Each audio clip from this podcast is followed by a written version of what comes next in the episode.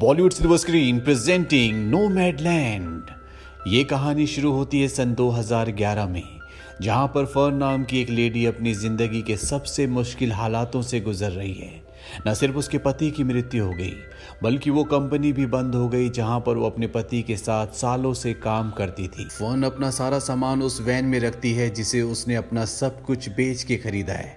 ये when he अब उसका घर है और उसे अब एक लंबे सफ़र पर निकलना पड़ता है, क्योंकि उसे जॉब की तलाश है। कई दिनों तक इसी वैन में रातें गुजारने के बाद उसे अमेजोन में जॉब मिल जाता है, पर ये सीजनल जॉब है, यानी कि ये परमानेंट जॉब नहीं है। कुछ ही वक्त तक उसे यहाँ पर काम करना पड़ेगा। यहीं पर उसकी एक ओल्ड लेडी से मुलाकात होती है, जिसकी ज़िंदगी उसी की तरह है। वो भी वैन में रहती है। इसका नाम लिंडा होता है। एक रात को लिंडा उसे अपनी कहानी सुनाती है। वो कहती कि सन 2008 में मैं पूरी तरह से टूट चुकी थी और मैंने तय किया कि मैं अपने पूरे घर को जलाकर अपनी जान दे दूँगी। तभी मेरी नज़र अपने दो डॉग्स पर गई जो बिल्कुल मासूम थे, जिन्होंने हमेशा मेरा साथ दिया। इसीलिए मैं ऐसा नहीं कर पाई। मुझे अपनी ज़िंदगी का सफ़र याद आया, जिसमें मैंने 12 साल की उम्र में काम करना शुरू कर दिया था। उस वक्त मैं बासठ साल की थी। इसके बाद मैंने ऑनलाइन सर्च किया। जहाँ मैंने बॉब वॉल्स का वीडियो देखा, जो उन लोगों की मदद करता है, जो खाना बदोश हैं, जो सड़कों पर अकेले रहते हैं, वो उन्हें ऐसी टेक्निक सिखाता है, जिससे अकेले गाड़ियों और सड़कों में रहने वाले लोगों को मदद मिलती है। वो फन को कहती है कि तुम्हें भी सेमिनार अटेंड करना चाहिए। फन मना कर देती है। कुछ वक्त बाद अमेजोन में फन का काम खत्म हो जाता है। वो काम तलाश करने की बहुत कोशिश भी करती है, लेकिन उसे कहीं भी काम नहीं मिलता। और अब ठंड भी बहुत ज़्यादा बढ़ जाती है। और फन फैसला करती है कि वो बॉब के सेमिनार को अटेंड करने के लिए जाएगी। वो उस जगह जाती है और देखती है कि वहाँ पर लिंडा पहले से है। वहाँ पर जितने भी लोग होते हैं सब के सब खाना बदोश होते हैं। ये रात को सब अपनी अपनी कहानियाँ सुनाते हैं। इन्हीं में एक लेडी अपने दोस्त की कहानी बताती है। वो कहती है कि जब मैं उससे मिलने गई तो वो हॉस्पिटल में था और उसने मुझसे रिटायरमेंट की बातें की। लेकिन दस दिन बाद ही उसकी मृत्यु हो गई। उसने एक सेल बोट खरीदी थी जिसमें वो रिटायरमेंट के बाद सफ़र करना चाहता था। पर वो उसे कभी इस्तेमाल कर ही नहीं पाया। इसीलिए मैंने रिटायरमेंट लिया और खाना बदोशों की ज़िंदगी जीना शुरू कर दिया। वो सब कुछ किया जो मैं करना चाहती थी। अगली सुबह बॉब और फन बैठे होते हैं। बॉब फन को कहता है कि तुमने अपनी ज़िंदगी में बहुत कुछ खोया।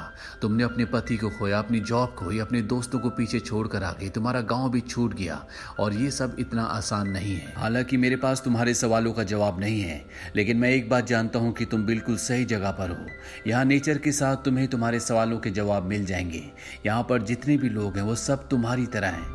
यहाँ पर आने के बाद अब फन को भी काफ़ी हद तक तसल्ली होती है। फन अब यहाँ पर बाकी नोमैड्स के साथ, यानी कि बाकी खाना बदोशों के साथ सड़क पर रहने के, जीने के तरीके और सर्वाइवल की अलग अलग टेक्निक सीख रही होती है, जिसमें उसे बहुत मज़ा आता है। एक रात वो यहाँ डांस पार्टी के दौरान एक आदमी से भी मिलती है, जिसका नाम डेव होता है। वो फन को बहुत पसंद करता है, ये दोनों एक दूसरे के साथ डांस करते हैं, और अब सेमिनार खत्म हो जाता है। फन और सभी यहाँ से निकल जाते हैं।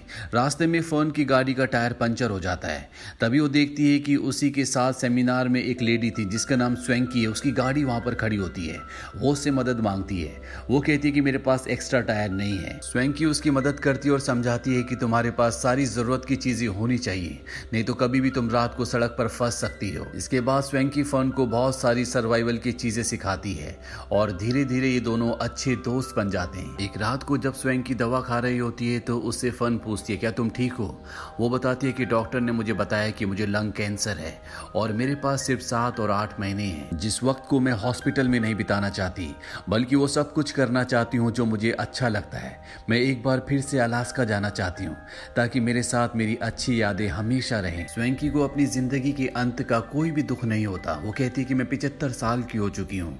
मैंने बहुत लंबी ज़िंदगी जी है और मेरे पास बहुत सारी अच्छी यादें भी हैं। वन अपनी ज़िंदगी में हर किसी से कुछ न कुछ सीख रही होती है। ये दोनों साथ में काफ़ी वक्त बिताते हैं और इसके बाद ये दोनों अपने अपने सफ़र पर निकल जाते हैं। पर अब फ़ोन का नज़रिया पूरी तरह से बदल चुका है। वो रास्ते में आने वाली हर एक चीज़ को इंजॉय कर रही होती है। ऐसा लगता है कि वो प्रकृति के साथ मिल चुकी है। इसी तरह से सफ़र में आगे चलते हुए उसे नेशनल पार्क में कैंप होस्ट की जॉब मिल जाती है, जहाँ पर उसकी मुलाकात डेव से होती है, जिसने उसके साथ एक पार्टी में डांस किया था। यहाँ पर लिंडा भी आती है जो फर्न के साथ अमेजोन में जॉब करती थी।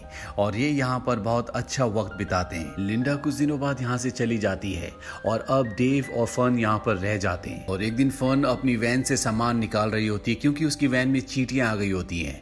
तभी डेव भी वहाँ पर आ जाता है।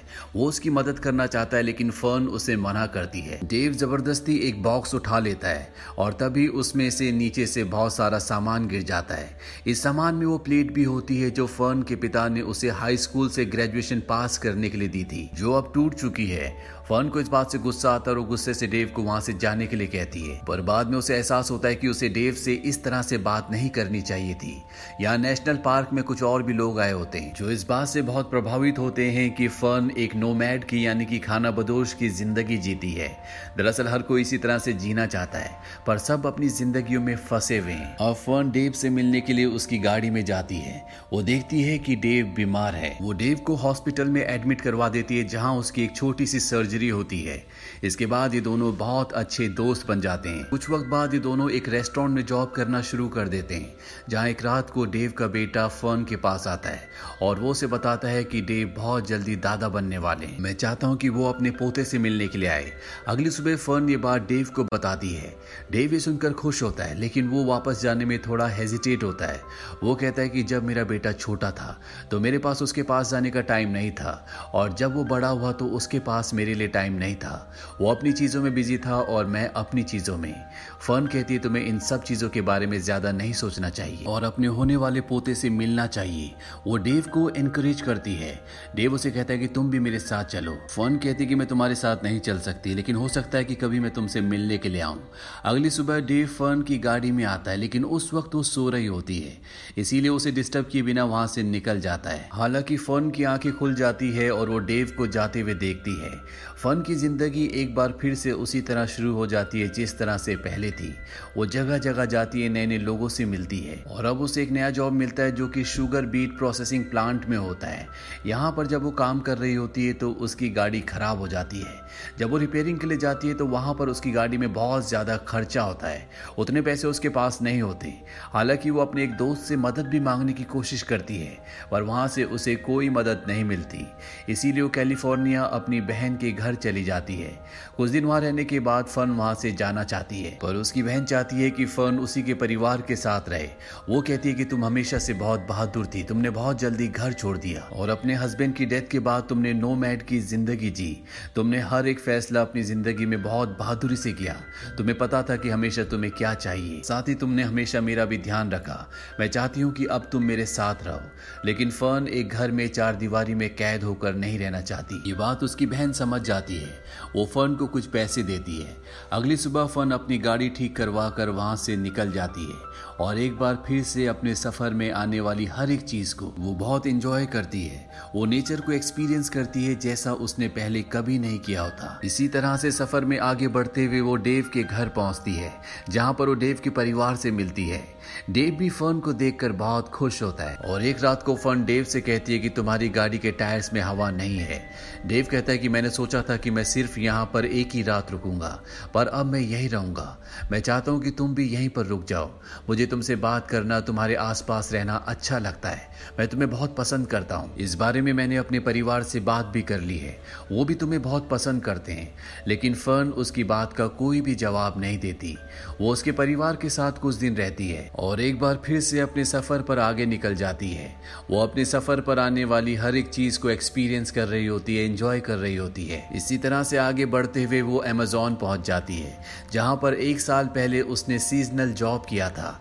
यहाँ पर सीजनल जॉब दोबारा से शुरू हो चुके हैं। यानी कि उसे नोमैड की ज़िंदगी जीते हुए पूरा एक साल हो चुका है। सीजनल जॉब खत्म होने के बाद वो एक बार फिर से बॉब की वर्कशॉप में जाती है, जहाँ पर वो सभी पुराने लोगों से मिलती है। पर अब स्वैंकी की मृत्यु हो चुकी है, जिसे लंग कैंसर था। रात को सभी उसे श्रद्धांजलि देते हैं। अगली सुबह दिखाया जाता है जहाँ पर फर्न और बॉब बैठे हैं। फर्न बताती है कि मेरे पति कभी भी अपने पेरेंट्स को नहीं जानते थे, और ना ही कभी हमारे बच्चे हुए। अगर मैं उन्हें कभी छोड़कर चली जाती तो कभी रह नहीं पाते। इसीलिए मैं उस जगह से कभी निकल नहीं पाई। उन्हें अपनी कंपनी, अपना काम बहुत पसंद था। सभी लोग उनसे बहुत प्यार करते थे। इसीलिए कभी भी हम उस शहर से, उस घर से बाहर नहीं निकल पाए। मैंने अपनी पूरी ज़िंदगी यादों में ही निकाल दी। बॉब बताता है कि मैं अपने बेटे के बारे में कभी बात नहीं करता। अगर आज वो ज़िंदा होता तो तैतीस साल का होता। आज से पाँच साल पहले उसने सुसाइड कर लिया था। वो दिन मेरी ज़िंदगी के बहुत मुश्किल दिन थे। हमेशा मुझे ऐसा ही लगता था कि मैं अपने बेटे के बिना इस धरती पर कैसे जी सकता हूँ। लेकिन धीरे धीरे मुझे एहसास हुआ कि मैं लोगों की मदद करके अपने बेटे की ज़िंदगी को एक सम्मान दे सकता हूँ। और मैंने ये काम करना शुरू कर दिया। यहाँ सभी वो लोग आते हैं जिनके दिल में दुख है, जिन्होंने अपनों को खोया है। और इस काम में सबसे ज़्यादा मुझे ये पसंद है कि इस काम में कभी भी फाइनल गुड बाय नहीं होता। हमेशा हम ये कहते हैं see you down the road और ऐसा होता भी है। मैं उनसे कहीं ना कहीं सड़क पर टकरा जाता हूँ। और जब भी ऐसा होता है, और जब भी ऐसा होता है तो मेरे दिल को विश्वास होता है कि मैं अपने बेटे से कहीं ना कहीं दोबारा ज़रूर मिलूँगा। तुम भी अपने पति से एक दिन कहीं ना कहीं किसी न किसी दुनिया में ज़रूर मिलोगी, जिससे तुमने बहुत प्यार किया था और तब तुम दोनों एक दूसरे के साथ बिताए हुए पलों को बहुत याद करोगे। कुछ वक्त बाद फन उसी शहर में वापस लौट आती है जहाँ पर वो अपने पति के साथ रहा करती थी।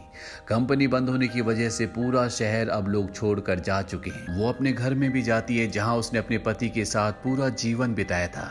वो बहुत इमोशनल हो जाती है, लेकिन पिछले एक साल के सफ़र ने उसे जीवन में इतना कुछ सिखाया है जो शायद उसने पूरी ज़िंदगी नहीं सीखा था। वो एक बार फिर से अपनी गाड़ी में बैठकर अपने सफ़र पर निकल पड़ती है।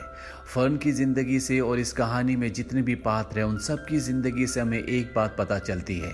इस दुनिया में हर इंसान हर किसी को खोता है। बहुत सारी ऐसी चीज़ें हैं जो इंसान के हाथ में नहीं है। वो इंसान कंट्रोल नहीं कर सकता। पर वो लोग जो उसी दुख, उसी लम्हे के साथ रह जाते हैं, वो कभी भी ज़िंदगी में कुछ सीख नहीं पाते। और जिन लोगों के अंदर हालातों से लड़ने की, आगे बढ़ने की चाह होती है, वो न सिर्फ़ अपनी ज़िंदगी में बहुत कुछ सीखते हैं, बल्कि दूसरों की ज़िंदगी में भी एक बहुत बड़ा रोल प्ले करते हैं। जैसे कि बॉब की ज़िंदगी। उसने अपने बेटे को खोने के बाद भी अपनी ज़िंदगी को एक नया मोड़, एक नया मकसद दिया, जिससे उसने कई लोगों की मदद की। तो ये थी सच्ची कहानी फ़िल्म नो मैड लैंड की। इस फ़िल्म को नाइन्टी थर्ड ऑस्कर अवार्ड्स में तीन ऑस्कर्स मिले। पहला बेस्ट पिक्चर के लिए, दूसरा बेस्ट डायरेक्शन के लिए, और तीसरा इस फ़िल्म की लीड एक्ट्रेस को, जिनका नाम है फ्रांसिस मैकडॉर्मेंट उन्हें उनकी बेहतरीन परफॉर्मेंस के लिए बेस्ट एक्ट्रेस का ऑस्कर अवार्ड मिला। ये फ़िल्म ईयर 2020 में रिलीज़ हुई थी। आई पर इसकी रेटिंग है 7.4 उम्मीद करते हैं कि ये सच्ची कहानी आपको पसंद आई होगी।